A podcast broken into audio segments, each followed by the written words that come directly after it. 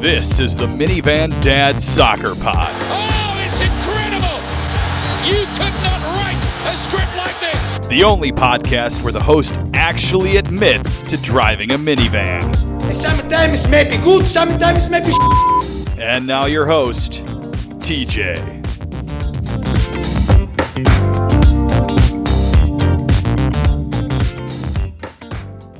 All right, so and here we go again. It's the Minivan Dad Soccer Pod. Um, I'm your host TJ, and I'll be here joined tonight by the great Grand Poobah of, of Local 134, the Chicago Red Star supporters group. It's Maggie Zubek is joining me tonight. So this has been something I've been trying to put together for a while. She is, as much as I've tried, she is the first woman to be on my show, and I am incredibly excited because the more I see that she posts in, on Twitter, the more I see Local 134 posting things, the more impressed with her with her work as a as a head of a supporters group this can be. So, Maggie, thanks for joining me. Thanks for taking the time. I do appreciate that to the nth degree.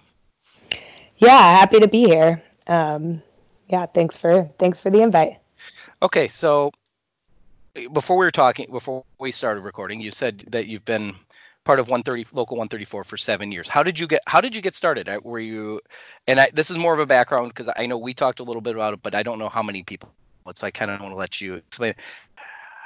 Did you get involved with local 134 because you were a soccer person, or did you get involved with local 134 for a different for a different aspect? I mean, how did that come to be?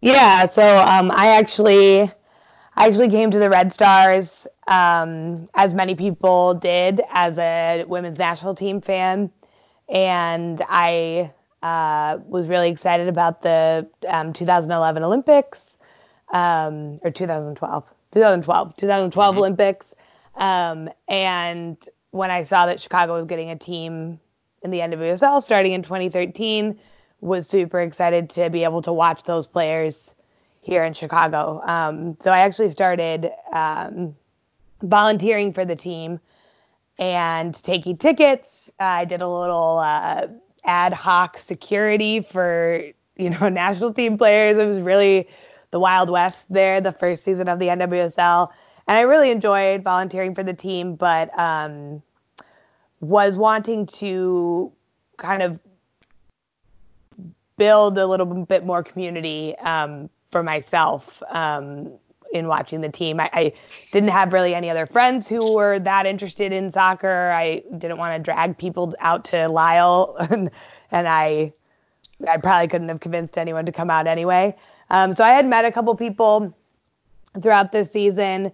that um, thought we would join uh, Local 134, um, and I reached out on social media, asked if I could join, and uh, the person on the other end of that message um, is actually Nicole Hack, who uh, was a previous president of Section 8 now.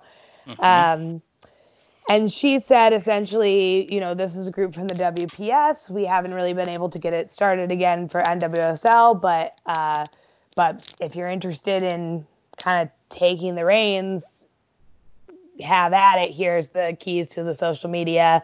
Um, and I sat down with her at AJ Hudson's, and she kind of gave me a crash course on supporting, um, which I had no idea. I mean, I I had no idea the extent to which organized support uh, was a presence in international football and in soccer in the United States. And um, so I was going into it totally blind. Called a meeting. Probably like six people came, uh, and and you know just kind of went from there. Six, seven years later, um, we've gone from six people to we're I think at like 180 right now. Um, so uh, so yeah, it's been quite a ride. Sure, and uh, and I've I've interacted with social, Nicole on social media. I have not met her in person, although we've I think I've probably seen her at fire games over the years. And she's the work she does even with Section Eight was is amazing. She is definitely a great resource in that sense. Um, so the the Lisle years, which I which I kind of I want to say I don't want to say laugh at only because I used to live about uh, maybe a mile and a half or so east of Benedictine, and I barely and I will say I barely knew they were out there, and mm. that's really a shame. That's really more my bad than anything that I never did. And when I did finally realize that they were out there was the year they went back to Toyota Park. so um, for me, lo and behold, I my first game was and you just and earlier you saw my little my little baby girl was a Saturday. My first Red Stars game was a Saturday before she was born. My we it was a doubleheader with the the Timbers and the Thorns. Mm. And I was I took the other two kids to get them out of the house for a while to let my wife feel he's uncomfortable. She was just rest and Mm. my my now middle is like she's like dad i want to go again dad i want to go again and you know you hear the stereotype of well i have daughters so i found women's soccer well in this case it happened to be a double and that's her interest is what spurred my interest and that's kind of why i am now i'm now in my first year as a season ticket holder so um i guess I, i'm a believer of I don't care how you find it. Once you find it, you're not you're going to be hooked. Is the way I see it. Does that seem like a, a fair theory or fair assessment? Yeah, I'll take I'll take dads and daughters. That's fine. if you're buying tickets to the Red Stars, I'm I'm I'm happy. Um, so yeah, um, yeah. Looking back at the Lisle days, it, it I definitely think of them fondly. Um, we were definitely a a very small crew. Um, but and we and we really had no idea what we were doing. Like we we bought some drum or we didn't buy drums. We bought we I mean we didn't have any money, so we bought some buckets at Home Depot, um, and used those as our drums. Uh, we had a couple people who knew what they were doing, who made us a couple of cool like two pole sized banners at that time. But we, you know, we had like a a tiny little set of bleachers at the end line. Um, and for me, getting out to Lisle, I mean, I live in the city and don't have a car, so that was like uh, the first year before Local 134. That was a two-hour uh, metro ride. So, um, so I was very pleased to have some Local 134 support in like getting rides out to the games, um, all of that. Um, but uh, but yeah, they I mean they were fun times, but but it's been I mean the growth of the group has just sort of multiplied that in so many ways. Sure. And the first year I, and I, I think back to again not have I I, have, I had a car, but I lived in Champaign and going to fire games in 1998. I was it was a ride with somebody every time up. up. So yeah, finding those friends and going in the supporter section is it when you don't have a vehicle or you don't have reliable transportation. It it, it is an awesome thing, and um and I'm trying to think. So for Benedictine, yeah, that's out to Lisle train station and walk from there. I would guess. Yeah, I would take a cab usually. I wasn't Okay. I wasn't uh yeah. I wasn't up for the walk from the from the Mhm. train, but it's you know CTA to Metra and then Sure. yeah. So it was an ordeal, but I, So- I I don't know why I did it, but I love the Red Stars, I guess. That you know what, but that's that's that's reason enough. And I guess my next question would be, um, being the have you gone on the road with them yet? I have um, actually only once, um, which is kind of crazy. It's it's hard in the NWSL being in Chicago. Um, actually, it's insane that we never went to Kansas City. Um, I think we we kept getting foiled with like Sunday games or just like never quite made it work. But uh, we did go to well, we went to North Carolina twice last year. Okay. Uh, we went to North Carolina for the opening game of the season, Mhm. the very first um, game that they played on the road last year, which we um, we uh, it was a draw. Yep. And then we we uh, went on the road for the NWSL championship last year, and also to North Carolina. And we don't have to talk about the scoreline of that one. No, we definitely do not. We can we can move on from that one. It Yeah. was um. It, it's a game that just you know what it was it was it was horrible. It was a- horrible. that was a, that was a tough night. Yeah, So I mean it was beautiful. Like we we filled we filled our section. mhm. We were- I mean it was there's a lot of like really beautiful community and energy, but it, yeah, but the the game was was tough to watch and and the weather was horrible and Casey Short had an asthma attack and just yeah, Yep. it's just so many things. But Yeah, a lot of things had to go wrong to get that score line, and they all seemed to on that night. There's no question about it. Um, so you um, where was I going to go with this? My next question. My question, next question was going to be: You said you were a national team fan, and that's what got you sucked into the Red Stars. Who was who was the national team? Who was your favorite at that? You know, before you started finding like Julie Ertz or I guess Julie Johnston back in the day. Yeah. You know, and the other ones that are um, Alyssa Naeher and whatever, whoever the the staples are with the national team. Who were the ones that kind of sucked you in to begin with? Who were your first memories of the players you were a fan of? Yeah, well, I mean, so so I, I was Mia Hamm for Halloween in like Okay. second grade, I think, third grade. Um, so I definitely was very excited about that team at the time. You know, I mean, I Sure. was I was eight in 1998 or 1999, um, and uh, and so that team was definitely larger than life and kind of what first drew me in. Um, and then I, I mean, I grew up in Ohio, so we didn't have any any teams close by in the professional leagues. Um, so it, the the the WUSA was kind of under the radar for me. I knew I had some kind of some vague awareness of it. Uh, you know, I think there's a they show a clip of the game and bend it like Beckham, but other than that, very little awareness. And then the same for WPS, but um, yeah, but I mean, I, I don't know if there's any particular players that I was like in the in the the team as it was leading up to the um, the founding of the NWSL. That I don't I don't know if it was particular players, but I think just in general, I mean, you can see that in their the current iteration of the team that there's something about the spirit of the U.S. Women's National Team in the United, you know, that that resonates with women in the United States and around the world. Um, and um, you know, they are the concept of that team is larger than any individual. So um, I think that that's always been what's drawn me to them.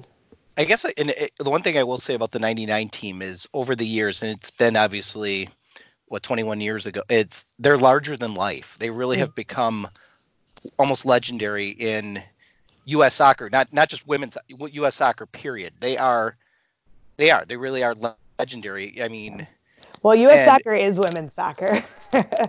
I mean, that's uh, that's you know, they define the sport in this country. at this point, I can't necessarily disagree with that point. Um, I would say going back to my first recollections of the men's national team, which is 1990, and seeing Bob Gansler take a bunch of college kids to Italy and play them to one nothing. Um, and then who my hero was growing up from a soccer playing perspective from the national team because I was a goalkeeper was Tony Meola. So to see him in Chicago, by the way, just that to me is just that that's the fan in me going, holy cow! I get to you get to hear Tony Meola t- describe games, and that's the guy who I who as a goalie I wanted to be like growing up. Mm. So that was absolutely hilarious. But at this point, I can't say I disagree with you in terms of who who defines U.S. soccer right now. It is the women's national team, no question about that. Um, if the men's team gets back to the levels they were in 14, I mean, you know, then then there's you know that'll we you can hope, but yeah, um, they're the champs. They've been the champs, and someone's got to beat the and you're the champ until somebody gets you knocked until somebody knocks them off. I mean, was it? I'm going to paraphrase um, Mike Tyson that says everybody's got a good plan going until you're punched in the mouth and play against that team and the speed and the, and the precision in which they play. You get punched in the mouth really quick, and it's how you react to it. And nobody seems to have a, have an answer to that right now, which it's f- fascinating to see. So Mhm. Yeah, Um, no, I mean it's it's you know it's great to see the the sport progressing for for you know league or teams all around the world. Uh, I think we are really seeing that despite the United States continuing to dominate. But I mean, I think I think that the I mean their performance on the field is one thing, but their cultural impact is is even larger than what they're able to do, you know, in the sport. So um, you know, I mean, that's it, is. They are fun to watch on and off the field. Sure, and, and I, I, I, again, I, I'm not a, I'm not pandering by any stretch. I can't say I disagree with any of that though, because they do definitely have that impact. Um, again in this country and around the world. And for me, it's from a soccer fan in me is it's fun to watch the NWSL growing, and and it's it is in large large part to the fact that that core has stayed home. They haven't gone to really gone to Europe and gone to chase. They've stayed home decided they're going to build the league here and be the be the jet setters for that. And I mean, th- this contract that they had coming up with CBS and CBS Sportsnet and um, CBS All Access or whatever. That's a that tells me that the contract with Budweiser. I mean, just go right on down the line. It's these are things that without without the the strength of character of the of the women leading these teams and the and the and and the people behind the scenes, this doesn't happen. And yeah, yeah, absolutely. I mean, it's it's um, it has taken a lot of work and a lot of character uh, to build a, a women's league that's going to last, and I think that I think that this one will. I hope that this one will. Um, I guess I mean, it remains it remains to be seen. I mean, if you're a women's soccer fan in the United States, you're ready for your league to fold at any minute. I mean, we're still not comfortable. Sure, and and again, I can remember the early days of MLS and watching and having those same types of conversations and um and wondering not necessarily the full league folding, but I mean seeing teams fold right and left and um but I feel like right now there's a lot of stability at least within the current ownership group. You don't look at any team going, "Yeah, I'm not sure they're going to make it." Uh, I mean, especially with Seattle getting the new ownership with uh, Olympique Lyon coming in and whatever and taking over the, the now OL reign, I guess is what they're called. But um, to see them come in and provide some stability there and some some um, additional money. I mean, the talk was in during going in this offseason was that the owners were looking to possibly get away from U.S. soccer f- having financial backing and if they do that, that's going to tell me that this league is definitely not going over. And, and every sponsor that comes in, I'm a big, you know, I, as I said, I was talking with um, Alex and Phil the other night. I always have a 12 pack of Budweiser in my fridge just because of what they do. That that sponsorship and the fact that they're going, hey, somebody come out and join us, mm-hmm. help support this, mm-hmm. and especially right now. I mean, um, with the uncertainty of t- uncertainty of times. I mean, this is is this is awful in that sense. I felt like there was really some growth going, and I was excited to see how things played out. Especially seeing you know Red Stars games that I went to, the crowds went from two and three thousand prior to the World Cup. After and then after that seventeen thousand, it was five, six, seven thousand. Mm-hmm. And I was curious to see how that would play into this year because I think those bigger crowds are here to stay, and I think they're located eh, Bridgeview being what it is, it's still Bridgeview. I get that, but they're now the primary tenants there. That's now their place. Mm-hmm. Yeah. that's that's kind of awesome to me. Yeah. I mean, yeah, we love that. I mean, I absolutely love to be have the Red Stars own that stadium in not not technically, but in sort of a in a spiritual way, owning owning that space and and and you know occupying it as the primary tenants. That's that's huge. You know, we we it is very important to us as supporters um, that the that the Red Stars do have their own identity and and that they aren't you know in any in any sense the Lady Fire. You know, I mean the the we are so lucky to have an independent team. Um, you know, there are so many benefits of being co-owned by uh, an MLS side, the way that some of some of the teams in this league are, and I, I think that's great. Um, but the character of the Red Stars is really defined by their independence um, as an institution, and and so having that stadium, you know, taking the Fire branding down, hopefully, you know, over time, putting some Red Stars branding in. Um, you know, making it really feel like home for those of us who have found a home in the Red Stars. I mean, that's it's so exciting. Yeah, and um, and I feel, I guess I feel like what I've noticed, and maybe I'm seeing this complete incorrectly, is that with the change in ownership of the Fire, is the Red Stars. I, I get it, the Red Stars still have their own independence, but the it's the Red Stars aren't an inconvenience to the Fire. I see more of ultimately a like I want to say just a part, not a partnership necessarily, but definitely not as hostile as I felt like prior the prior was for a long for a long time up until maybe the last couple of years, where the Hauptman group just really wasn't. It was like the the Red Stars were an inconvenience, whereas I feel like this current ownership group are going to see the Red Stars as a benefit just for soccer in general in the in the area and better support. And part of it, what I've noticed is that they've upgraded all. From what I'm hearing, is they've upgraded a lot of the facilities out at Bridgeview, and the Red Stars definitely get to benefit because of that. So I mean, I think that's again, it's soccer in the area, but hey, somebody's putting the money in and the Red Stars get to benefit. I'm 100% in favor of that. I don't care how it comes about. The one now here's here's something. Okay, and before we were before we came live, I, like I said, and those who know me, I have a ridiculous soccer jersey collection. Not as big as some I've know, I've seen online, but I have over 50 soccer jerseys in my collection. The one thing I will say with the Red Stars is, other than that black jersey they had, which I was not a fan of, they have been consistently cranking out awesome looking jerseys year in and year out. And for the independent of the Red Stars, is the Fire can't even hold a candle to that to the jerseys they put out every year. No.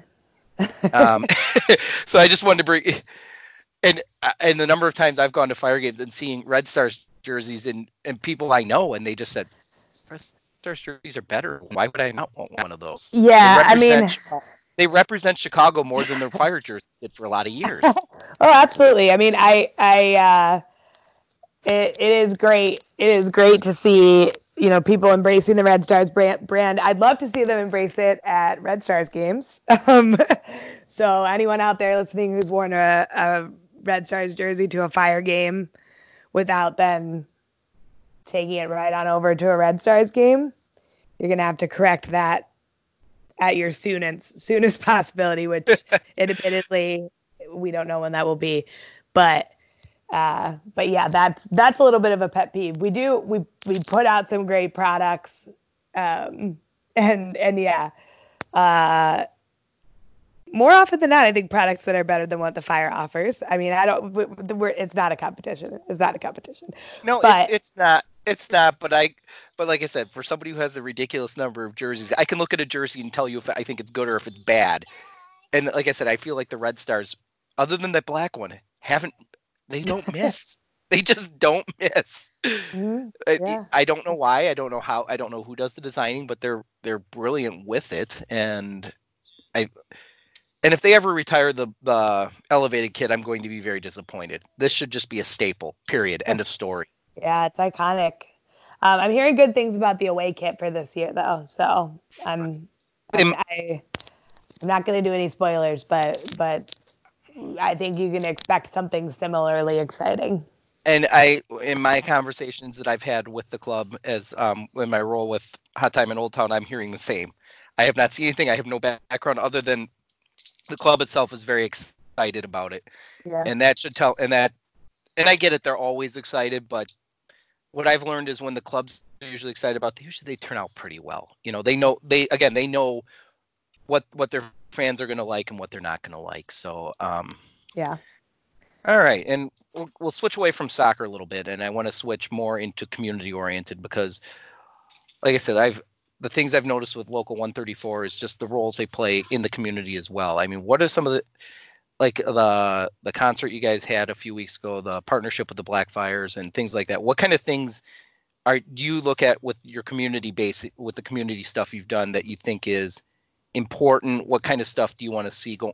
What's your longer term things like in community oriented other than just fans at a Red Stars game? I mean, are there other th- projects that you're working on, or what kind of things do you you find priorities in with within that context yeah yeah i mean I, one of the things that i've done a lot of thinking about over the years is you know what's what's the point of organizing support you know i mean obviously there are there are practical impacts that you can have in the game like you know making noise banners like all of those things you know that's kind of where you start as a supporters group. But ultimately you know if you want to go watch a soccer game with your friends you can go watch a soccer game with your friends. Organized support kind of takes things um, and complexifies them a little bit.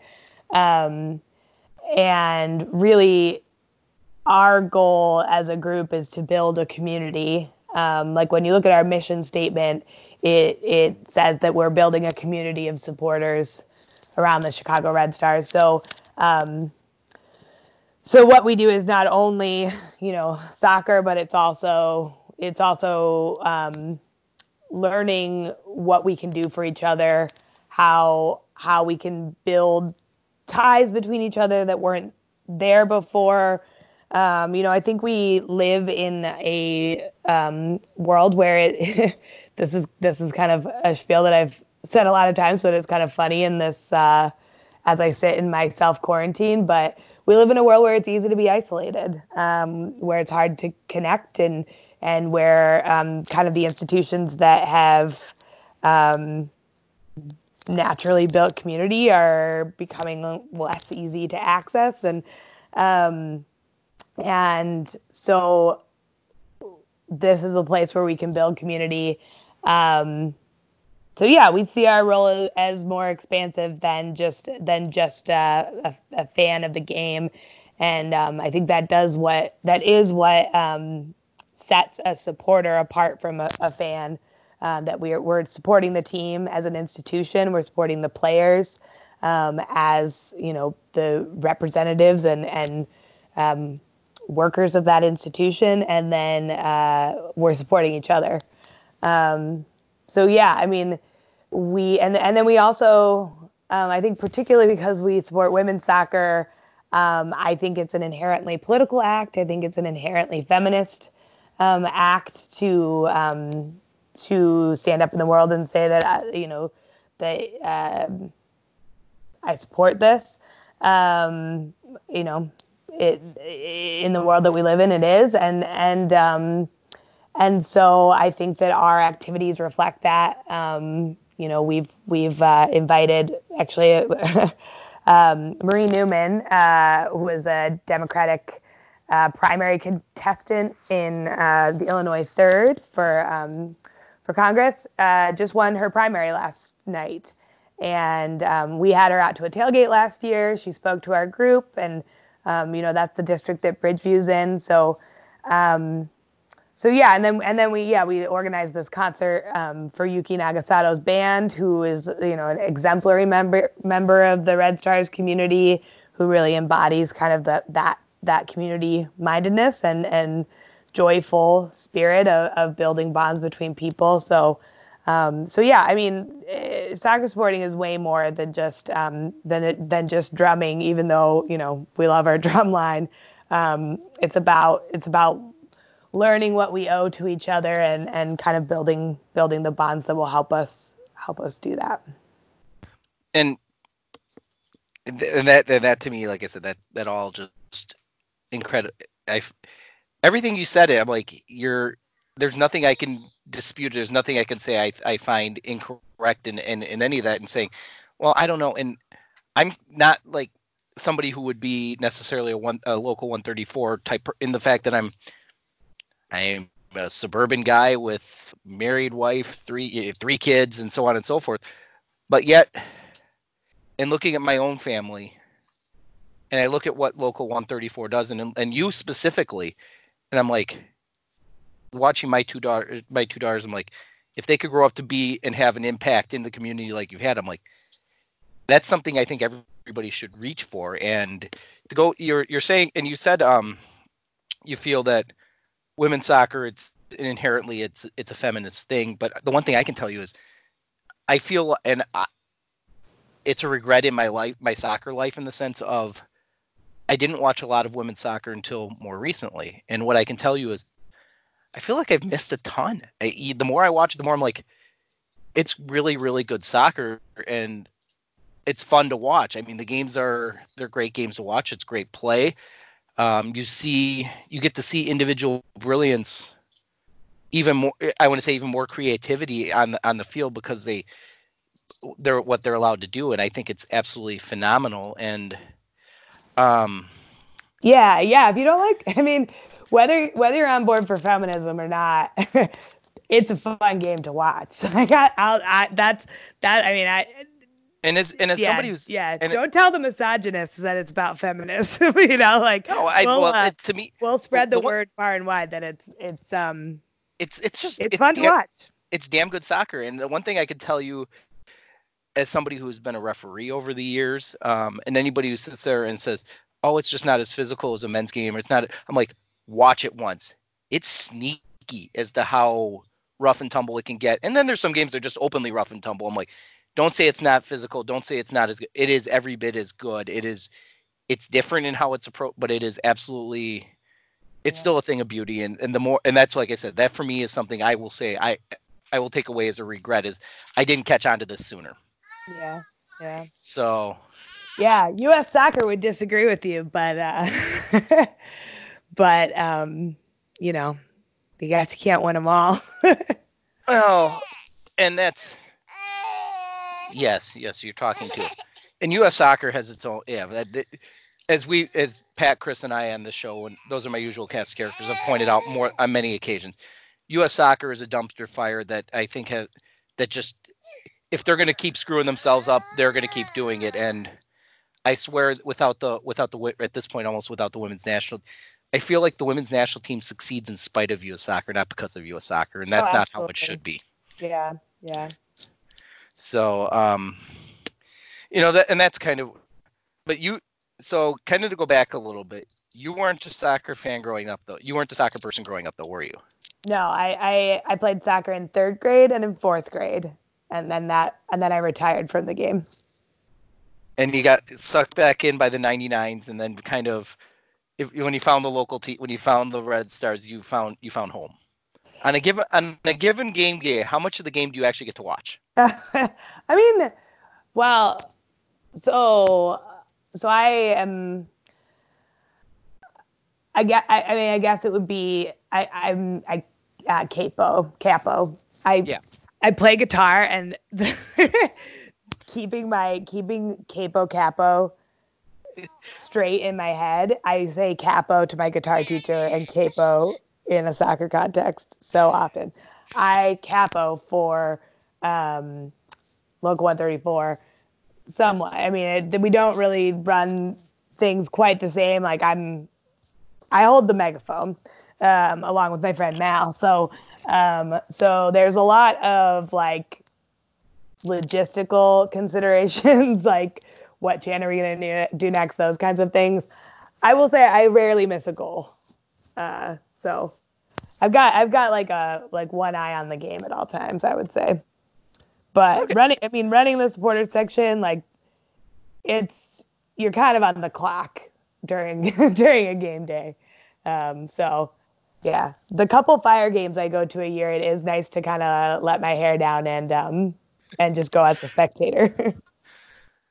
And that'll be a that'll be a little bit different if if and when they restart over at Soldier Field. That'll be a different atmosphere altogether. That's for darn sure. But I'm sure. Yeah. um, will that be an easier commute for you? to Soldier Field. Yes.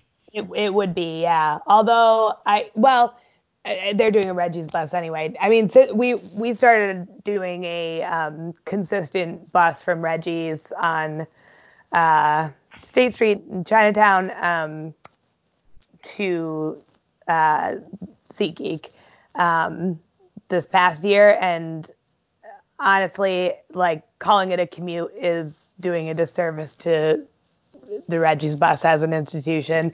Um, the Red Line Supporters Group put that together for us, and you know, it's the tailgate starts when you get on the bus. So, um, so yeah, I have no problem cruising down 55 um, to Bridgeview on the Reggie's bus. So, Oh yeah. yeah, that- not, that's not a bad commute. no, I um. So, in the NWSL, which team do you love to hate the most? I mean, everybody hates the courage, right? I mean, there's not. I mean, I don't know. I I I I personally know a lot of the other supporters group leaders, so I always like I feel a twinge of um of like like I'm betraying them when I really like roast their teams, but but like what is there to like about the courage is my is my question.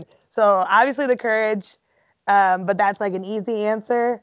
Um, just like a, a real easy second place has got to be the Portland Thorns. Um, they are they're like the Yankee. I mean, they're not like they're like they're just I would say the courage is more like the Yankees, Yeah, just with their yeah. success. I, But- would the thorn would the thorns relate more maybe to the Red Sox than the fa- or Cub maybe Cub yeah fans. yeah or maybe yeah I don't I don't know exa- I don't know exactly what the analogy is, but Yeah, I I, I, I do don't know either. that when, well, particularly at the beginning, I whatever team Alex Morgan's on, you're gonna see you're gonna see a lot of people in the other team's jersey who live in Chicago show up at your at your game. So that's a pet peeve. Hate that. We've had to ask people to leave our section. Um, the yeah because people so many people come to the sport as national team fans and they you know have particular players that they love and that's totally understandable but like what what we're what we're trying to do as supporters is build this real you know strong base of support for your local team and that kind of falls apart when um when you know your love for Alex Morgan supersedes your love for the Chicago Red Stars. So we're trying to break down that kind of thinking and really like create some real factionalism in in women's soccer um, based on the the different teams. So um, so yeah, I mean, yeah, I think the thing with Portland specifically is that they think they're hot shit. and uh, maybe they deserve it because they packed that stadium and it's really cool. And maybe I'm a little jealous, but but it's time for them to get off their high horse. Local 134 is coming for you, Riveters. We've been saying it all year. I'm gonna stand by it despite the foggy future. And is that is that is that the road is that the dream road trip that has to happen yet? Yeah, we'll get there. That's it's it. That's a big trip. You know, it's like an Oh, it is. expensive, it is Sure. expensive flight. Um, so we'll get there. I we are definitely very excited to go to go to Louisville um, when they when that that team, um, the expansion team happens next year. Um, and then I don't I don't really know what's on the radar this year. We're gonna have to see how the schedule shakes out. Um, you Oh, know, sure. with the with the COVID stuff. Um, I'm sure there's gonna be some changes. Um, but we're just looking for a Saturday game that's uh, that's going to be not in Houston in July. um, so yeah, well, we haven't quite decided yet, but we've got a couple we got a couple options in mind. Sure. And um, I don't want to say. I gotta say, just one of the th- you were talking about, you know, like as we were mentioning road trips, and I started thinking like, well, DC is. I, I love going to. I always love going to DC, so that'd be a cool place, especially when if the game would be at Audi Field. I think mm-hmm. because that'd be a fun place, and then to see that that the Spirit are getting games there now, and then you see that Sky Blue has moved into Red Bull Arena. It's kind of like, it's kind of cool, and it makes it. I want to say it makes it more of when you're looking at road trips. Those are things I would places I would like to see as just a straight as a soccer fan. I'm like, those would be awesome places to go, and they're not Houston in July. yeah, Nothing, And- nothing against Houston, and nothing against Houston in July. I, I've, I with the Army, I've been in San Antonio in June, July, August before, and if you're not from that area, it's hard. Yeah. It's definitely a challenge. Um, yeah, we're gonna. It's I think it's gonna be a pass on that for us, but uh, but best of luck to the Red Stars though. Right, and and with Louisville joining next season, I would think that would have to be almost a weekend with the bourbon with like a bourbon trail trip in there, it, what For around sure. it some in some way, shape, or Yeah. form. I would. I it's think- totally and- drivable and like Mhm. like which is great. I mean, we just don't have very many options that are easy road trip. I mean, we we drove to North Carolina um, the first time we went, and then a, a few people drove to the final too. But um, but that's like a 13 hour drive, so um, you know, Right. like we can do it, but it's not exactly pleasant. So um, yeah, No, I, I, I couldn't agree. You know, um, no, I definitely think Louisville will be a it'll be a fun trip. It's what about six hours, give or take, um, to get down there. So no, that'll be that'll be a good trip. And that and being a fire being a fire fan for as many in a season ticket, it's the same concept problem we have is there's nothing close. I mean, Columbus, Kansas City, they aren't really close. Minnesota, I go to Minnesota. I'll go to Minnesota in a heartbeat because my brothers live there. But hey, not everybody does that, and nobody wants to go to Minnesota when it's cold out. But um, in that sense, so um, let me see what other. I saw that there was an initiative that you guys are that um local 134 starting with um with helping people with the bathrooms this year. I can you talk? I, I want to ask you about that because that again, it was something I never would have thought of, but you guys did. So I want to give you let you guys explain it and give credit for it because I thought it was an ingenious idea and as a as a as just being a great hu- as being a good human, I think that's kind of a great thing. Sure. Yeah, I mean, um, one thing one thing that I like to talk about um, when it comes to you know when we're thinking about what's the role of their of the group, our our first order of business is to make sure everyone's safe. Um, and well, the two things we want to do is we want everyone to be safe and we want everyone to have fun. You can't have fun unless everyone's safe. Um, so I mean, it sounds like the instructions for a kindergarten classroom, but like also for any organized activity. um, so uh, the um, I'll go with you initiative was really, I mean, not based on any any negative experiences that I know of in the Red Stars community. Um, but something that kind of came to mind, just kind of thinking, especially, I mean, especially after traveling to North Carolina, where like the legality of um, of visiting the bathroom for um, for trans people and um, and for you know for a lot of people who are not perceived necessarily as the the gender that they feel comfortable with or or that that they not perceived as their gender identity um,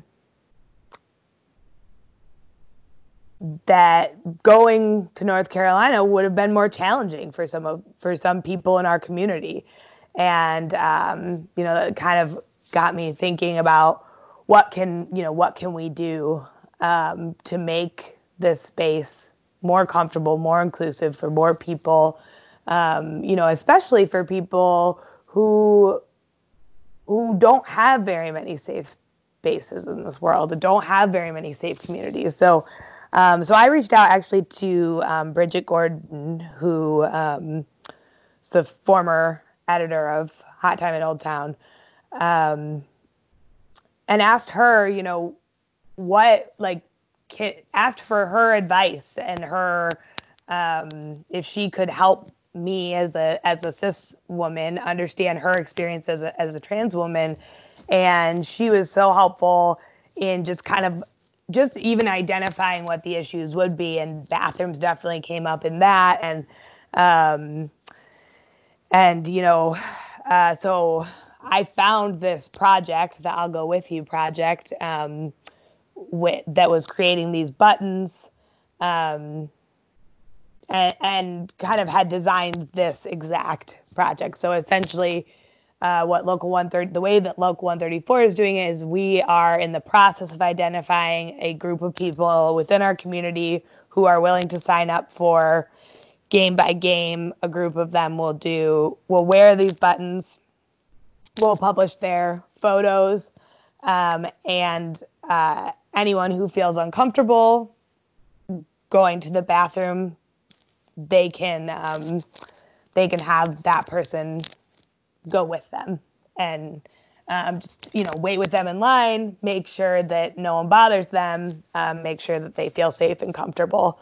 Um, and you know that applies to the bathroom, but also in general, if people are feeling uncomfortable, those are safe people to go strike up a conversation with, you know, let let them know that you're not feeling comfortable, make sure you're getting the, you know, the help that you need in that in that situation if if you're made to feel uncomfortable by anything happening. Um, and I mean, honestly, we don't anticipate anything like that coming up at at at Red Stars games. You know, it generally is a very safe space, but even even somewhere like a Red Stars game where you know we, we there is a very inclusive atmosphere um, we can always be doing more to make people feel comfortable and safe. So um, we'll see how it goes. I'm excited to see. I'm excited to see how the how it all is rolled out, and hopefully we never need to use it, but it's good that it's there either way.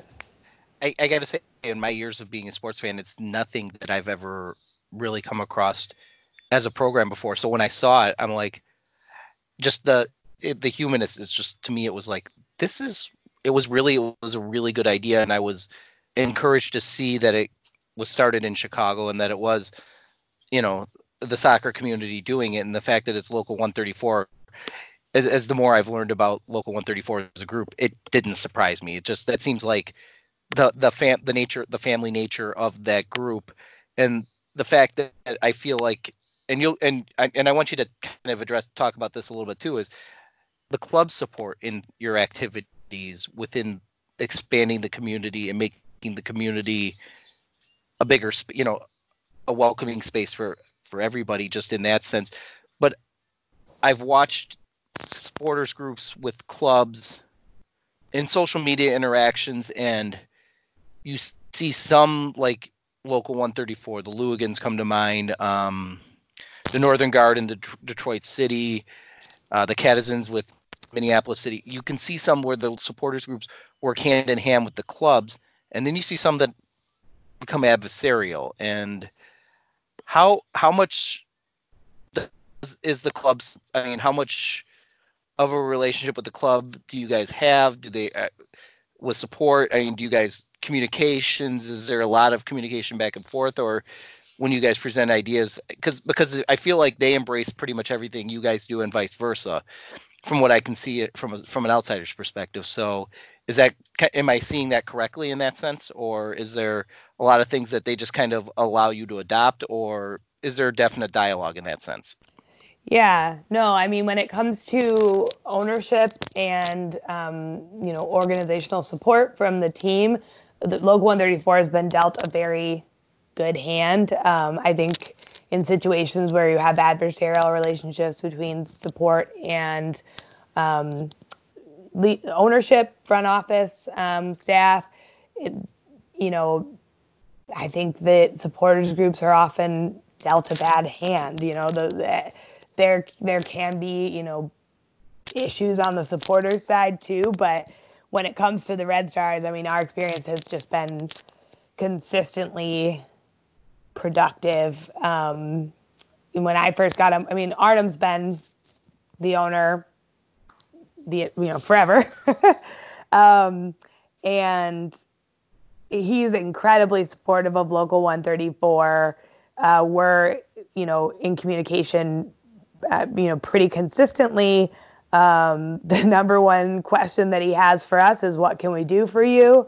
And we honestly ran out of asks a long time ago uh, because he's asked us so many times like we don't have more like they they're doing everything they can to make sure that we thrive. And and that's great. And we, have even had to like draw a line and say you know listen we we have to be independent and grow as a separate thing um, alongside the red stars. But it's definitely symbiotic um, where like what's success for them is success for us and vice versa and um, you know there's been a lot of staff for the Red Stars who have come and gone, and and you know, they're varying. I've, we've had different relationships with each person, um, and you know, some we've had a really productive relationship with, others who we've had, you know, been in touch with less or whatever. But as a whole, it's been it's been super functional, super productive. Um, yeah, yeah, really no complaints. Okay. And I'm going to ask you about this just because um, I I didn't get to go because it was a drill weekend and my the reserves basically said you, you got to go. So mm-hmm. I missed the 17,000 game from mm-hmm. a, from somebody who was out at Benedictine and then did did the trips to Lisle. How awesome was that from from a from a from a supporters group just for from a fan's perspective? How how cool is that for you to to sit there and go, wow, this is did it was it almost surreal in that sense? for you? Yeah, yeah. I mean, it it what it was. I mean, it was amazing. It it it. I won't forget. There there's two games this past season that I will never forget the experience of, and it's they kind of almost run together in my mind because they were both so, you know, like blissfully surreal. But um, yeah, the 17,000 game in July, and then the um, the semifinal uh, in Uh, which, October. which was another which was another drill weekend. Do you happen? They, Oh, if there, yeah, if, it, if something called the Red Stars, it was going to hit my drill schedule, and it just it didn't happen. But that seventeen thousand, I I can remember getting email going, oh, I want to do this, I want to do, it, and I can I get out of here early? No, yeah. no, I can't. And that that to me, like I said, that just had to be from somebody who from somebody who's been scratching and clawing and trying to build support, like to taking from a dozen people to almost 200 yeah. to see that it's kind of it had to be surreal and and Yeah. coming out and coming out of that how much interest was there in local 134 that hadn't been there before from Oh. people that you didn't even know i mean just like hey i how do i do this Yeah, it was an explosion. I mean, it like we've seen World Cup bumps before. Um, you know, the last World Cup the, when the Red Stars were at Benedictine, we saw them sell out Benedictine. Like that, that has happened. But um, I mean, all credit to the Red Stars uh, ticket sales staff, marketing staff, communications team. Like they sold out. They you know they sold those tickets. Um, they they brought people in. They built that as- atmosphere. They you know they gave us a, a day that we will never forget. So um, you know whatever else happens.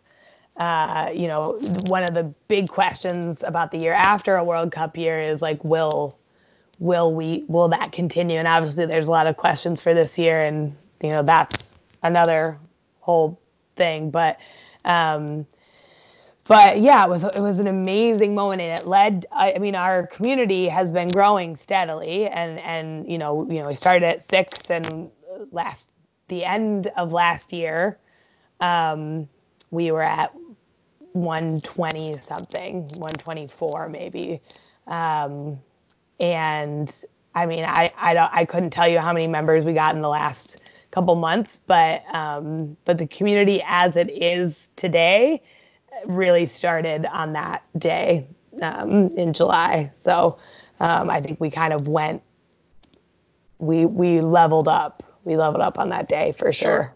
and like i said with everything that's happened we nobody knows what's going on nobody knows the future but coming into the season did you feel the drop off was going or did you feel and i, and I think i ex- eh, even talked about a little bit earlier.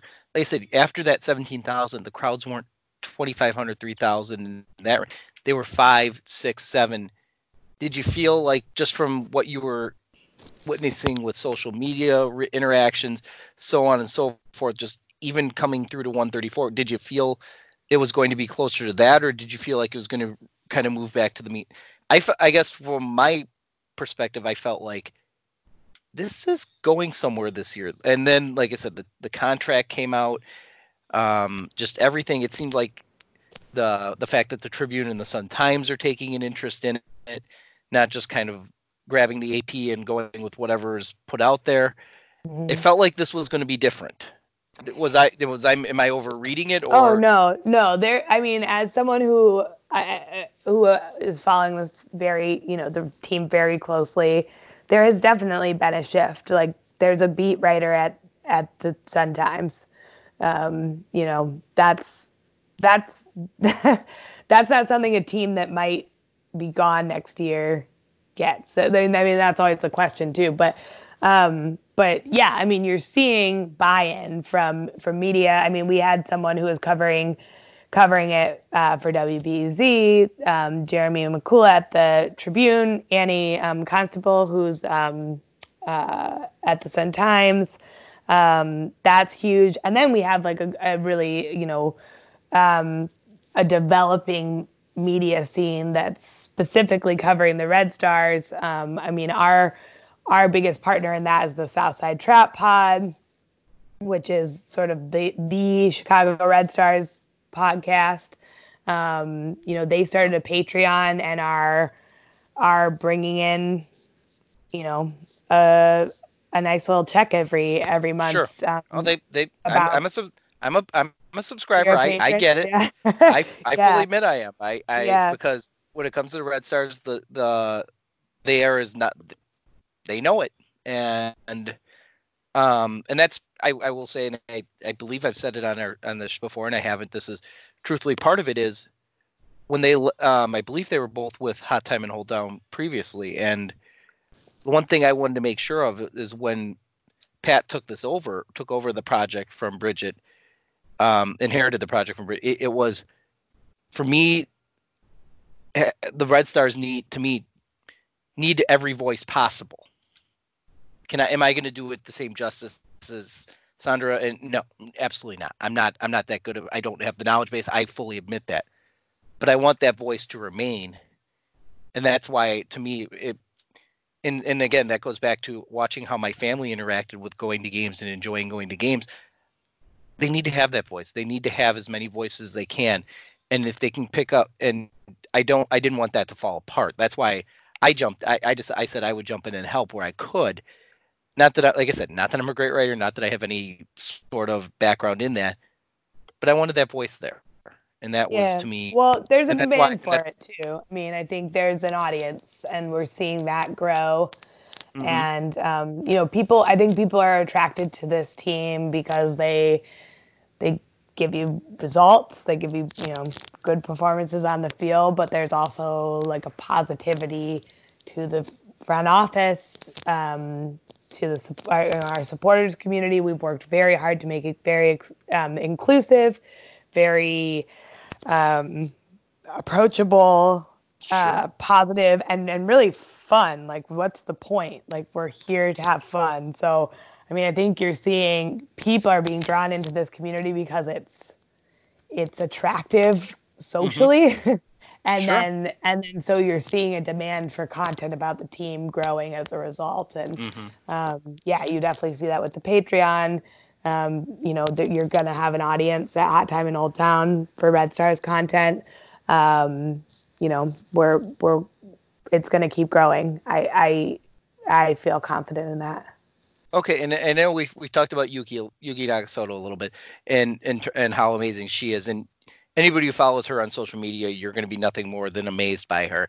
Is who are some of the other ones that may not get the headlines that you know, like from a social doesn't play the social media game as well as Yuki? I don't know if many can. Um, that you would say that they're sneaky, like sneaky in that sense, like they're really amazing when you see what they what they get out there and and post. Like who are the ones? who are the definite I know you follow all of them, but who are the ones that if you said, Hey, I want to follow one or I want to follow two, who are the ones that other than Yuki that you should follow? Is there anybody that you'd want to put out there like that or is that Specifically on social media, or or it's sort of generally. both? We'll, we'll say both. Yeah, I mean, I would say there there are definitely some players who um who are not as active on social media, um, but are like if you're a real Red Stars fan, you're a fan of um, Vanessa DiBernardo, you're a fan of um, uh, of Alyssa Mautz, of some of those players who've been playing for the team for forever, um, but you know may not have gotten very many looks on the national team or like are are on the radar sort of in that way, but they have delivered incredible results for for the Red Stars. Um, and uh, I think of that 17,000 game, that was Vanessa DiBernardo scored a goal in that game, and like, and like, she's a hometown, you know, like we, the excitement for her was so huge because we know what this team means to her and what what she means to, you know, the, the our the Chicago crowd. So um, so yeah, players like that. As as far as social media, um, let's see. I had someone in mind, and then it. Well, okay, for quarantine content, um, Emily Boyd is really uh, is really ki- killing it. Um, she did, she's been doing some like dances with her roommates, who are I think are are also Red Stars, Bianca St. George and someone else. Um, but yeah, they've been um, like dancing and also cooking, and so I think that's on Instagram. Um, who else? There, I, they just had someone else in mind, and oh, Sarah Gordon, Sarah, Sarah Gordon. I, Um, and I should have remembered Sarah. I should have remembered. Yeah. Sarah, and I feel bad not. Um, yeah, Sarah Gordon. Yeah, Sarah Gordon is um, like I think there was some kind of Twitter poll, like bracket type thing for like the you know best NWSL, like what, what who has the most stylish NWSL team, and like Sarah Gordon clinched that for us. I mean, like there we've got lots of stylish people on our team, I'm sure, but like Sarah Gordon blows them all out of the water. Um, and uh, and she's also she she represents Chicago. So while she's a you know she's a Chicagoan, she's raising her son as a Chicagoan. Um, so she is speaking of hometown heroes. Um, she's great, and she actually she spoke at the the Black Fires event um, that that group had in February for Black History Month, and we were so proud to have her there representing the Red Stars and um, and uh, and representing um, Chicago. So um, so yeah, um, Sarah Gordon. If you're not following Sarah Gordon on social media, like immediately do it now. Um, and uh, yeah, she's great. And, uh, and I'm gonna and and I'm gonna ask you because I, I do want to talk about this a little bit and we'll kind of wrap up with it because I think this is in terms of the quarantine world we live in right now and anybody who doesn't follow the Red Stars right now during the quarantine world should. And every day they come out with a schedule of events to help keep people sane. And um it's got it I feel like it doesn't matter if you are a single person stuck living by themselves, if you have roommates, if you're a family person, they've got you covered all, all the way through um, with the morning coloring pages, which um, I forgot to bring one home yesterday, I think it was. I forgot to print it at work. And my five year old, Daddy, where's my where's my Red Stars picture to color? So Yeah. I, I won't be I won't be making that mistake again. That's for darn sure. Um, they have they have a coloring page. Then they do a daily dose of fitness. Um, and I guess they're making some changes. They've had story to. How much of that do you partake in, and what part of it w- have you found to be like going this? Just this whole thing. Again, you're talking about community and getting everybody involved. To me, this is awesome. I mean, um, what what's your favorite part of it? What what stood out to you? Kind of go through. Get. I want some feedback on that too. I guess. yeah i mean amazing i mean what exactly if you if you know the red stars and if you know their staff i mean this is not a surprise that they've that they've been resilient so resilient um in Mhm. in the face of this um but i mean where to start i i story story with rory it's story with rory like that's the that's the king of the content right now like I'm shocked. I'm shocked that they convinced Rory to do it. Um, but delighted. I, I actually, I mean, I, I, um, the art with Arnim also, also a fan fave. Um, let's see. I mean, one thing that I don't think it, I don't think it's made it on the the schedule, but um, actually last night. Well, so last night I finished working from home uh, you know, the industry I work in is like pretty hard hit by uh, by the virus stuff, and so there's it's pretty crazy. Long day at work, whatever. Um, went on a bike ride down to the lake. Came back and there's a Jets Pizza on my front porch, um, which is a, a Red Star sponsor. Um, so the team had just, you know, selected a few Red Star supporters and uh, sent them a pizza last night to help, you know, to help uh, replenish our quarantine stores. So, I mean, I mean, that's the thing about sports is like, what's the point of doing them? you know, where they they don't mean anything unless we make them mean something. And I think the the Red Stars are showing right now how like they they have built a community of people who love this sport and and we mean more to each other than just the sport and um and I absolutely can't wait to get back out to SeatGeek Stadium. I'm thinking about it all the time, how good that's going to feel to get back there. Um, but part of the reason it's going to feel so good is because it every day during this crisis, um, the team and our community are, are totally demonstrating um, how much we care about each other um, and how much you know the our mutual presence in each other's lives mean to each other. So that's, I mean, it's huge. And I so I think they're doing CRS jams or something. That's as far as like other content that is coming up. I'm really hoping that Emily Boyd, who I mentioned having really great quarantine content, uh, and also does a lot of food related content, actually does a jam making tutorial. So that's my wish list. I brought it to the attention of the staff. We'll see how it goes. But the the one I'm curious about is on tomorrow's schedule, which is, is a new one, is the CRS after hours. I feel mm. like on a th- and it's on a Thursday, so at least they picked a Thursday Thursday. I, I, you know, sure. I'm, and that's if if if anybody needed an excuse to sign up for Twitch prior to the season and being able to watch games on Twitch as the se- once the season gets rolling along, there's your excuse.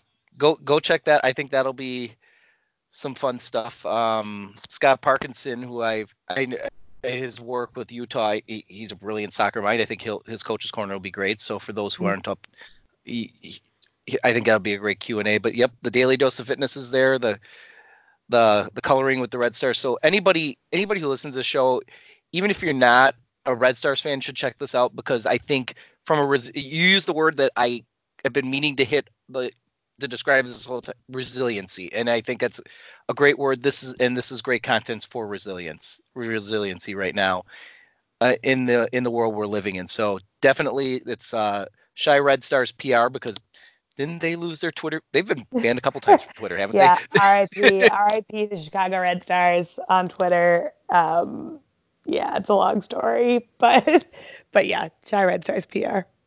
Definitely Chi Red Stars PR, and and it's my kind of and its hashtag is my kind of content.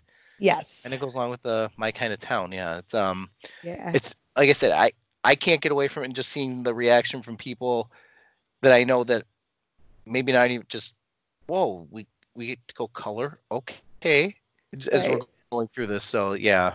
Yeah, yeah, it's pretty incredible. I mean, and brilliant too because I think I think in this in these times, a sports team could fade into the background of your life pretty easily, you know, and, and the Red Stars need to be invested in keeping their community engaged, keeping us excited about the team until the team can start playing again. And it might be a while until the team can start playing again. So, um, so you, you know, right now we'd have been getting preseason content. We'd have, you know, there there would have been other things to talk about, um, and we could have just stopped talking about the Red Stars. Um, you know, in every everyone except for diehards in the local 134 Slack.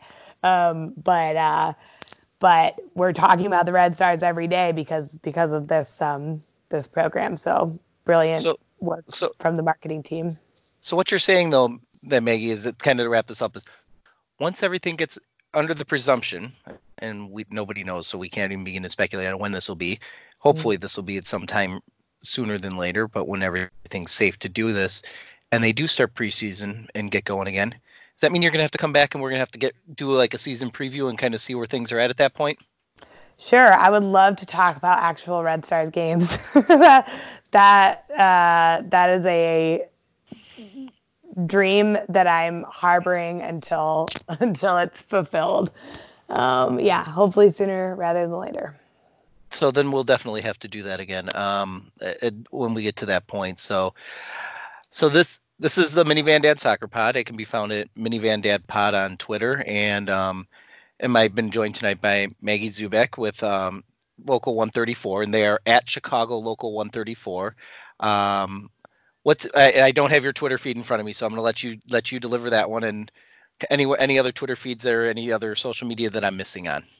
Sure. Yeah, you can find me at um, at m z o o b e k, which is yeah. not not how I spell my name, but is how I pronounce my name. Um, at uh, on Twitter and any other platforms too. And yeah, that's it. Chicago Local 134 on Twitter, on Instagram, on Facebook. Um, you can find our website at chicagolocal134.net um, because dot .com was taken.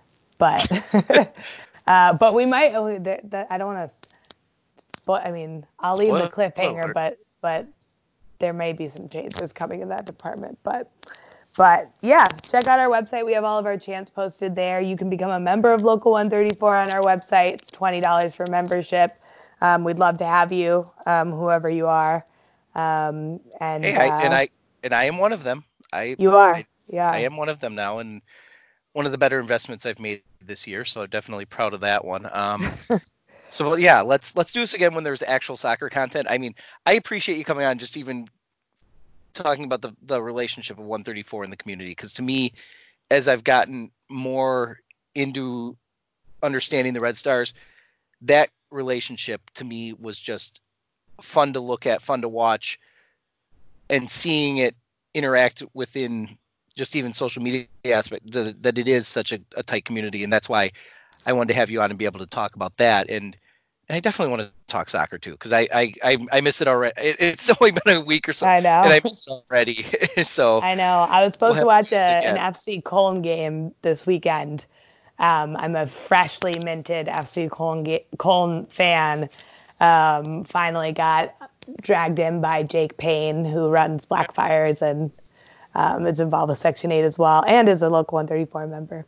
Um, no. But uh, but yep, nope, no AJ Hudson's for me this weekend. Actually, one other thing to plug is um, Local 134 has out there. It's on our Twitter feed, but um, a community care Google Doc that lists all of our partners um, and some of our some places that employ Local 134 members and how you can support them during these quarantine days. Um, both AJ Hudson's, where we watch away games, and Reggie's, who runs our, our bus to the games, um, have virtual tip jars for their staff. Local 134 will will be donating, um, but I definitely encourage anyone who who can um, and who, especially people who would have spent money at those places, um, you know, throw a couple dollars in their virtual tip jars help help the wait staff and, and employees at, at these places um, weather this storm a little better. Um, that would be greatly appreciated. Yeah, absolutely. I, and I did I do remember you seeing I did see that on social media and I completely forgot. Thank you for bringing that up because that's it is important. And um, AJ Hudson's I know and you don't even have to be a Red Stars fan to appreciate AJ Hudson's. If you're a soccer fan, you, you should be appreciating AJ Hudson's. One of the better soccer bars in the city that you definitely need to be involved with. Although I can't say I agree with you on FC Cologne because I'm a I'm a Union Berlin guy and I I blame Scott Scott Fenwick who, you, who used to run OTF soccer. He kind of pointed me towards that Union Berlin and any team that has the crowd like their supporters group help rebuild their stadium to me got me hooked on them and that's why I've been been on their bandwagon for a while now. So yeah, I mean, anyway. I, I, I can't. I, all, all I know is that FC Cologne lets a goat on the field, and like I was sold. Um, no one had to say anything else. I'm ordering a scarf, like sure. So hey, so. again, being being a fan of a German team to me is one of the easier things in terms of global soccer because their fans make, are everything. They're huge. So no, I can't argue with that that, that you picked a, a German team to be a fan of to go along with the Red Stars, but um, we don't have to agree on that part, but we definitely agree on the Red Stars. So we'll but we'll have to do this again though. So I appreciate you, Maggie, taking some time with me tonight and go Red Stars. And on that note, I would say to to quote the great Chris and the great Pat that we've had on many times, you're done.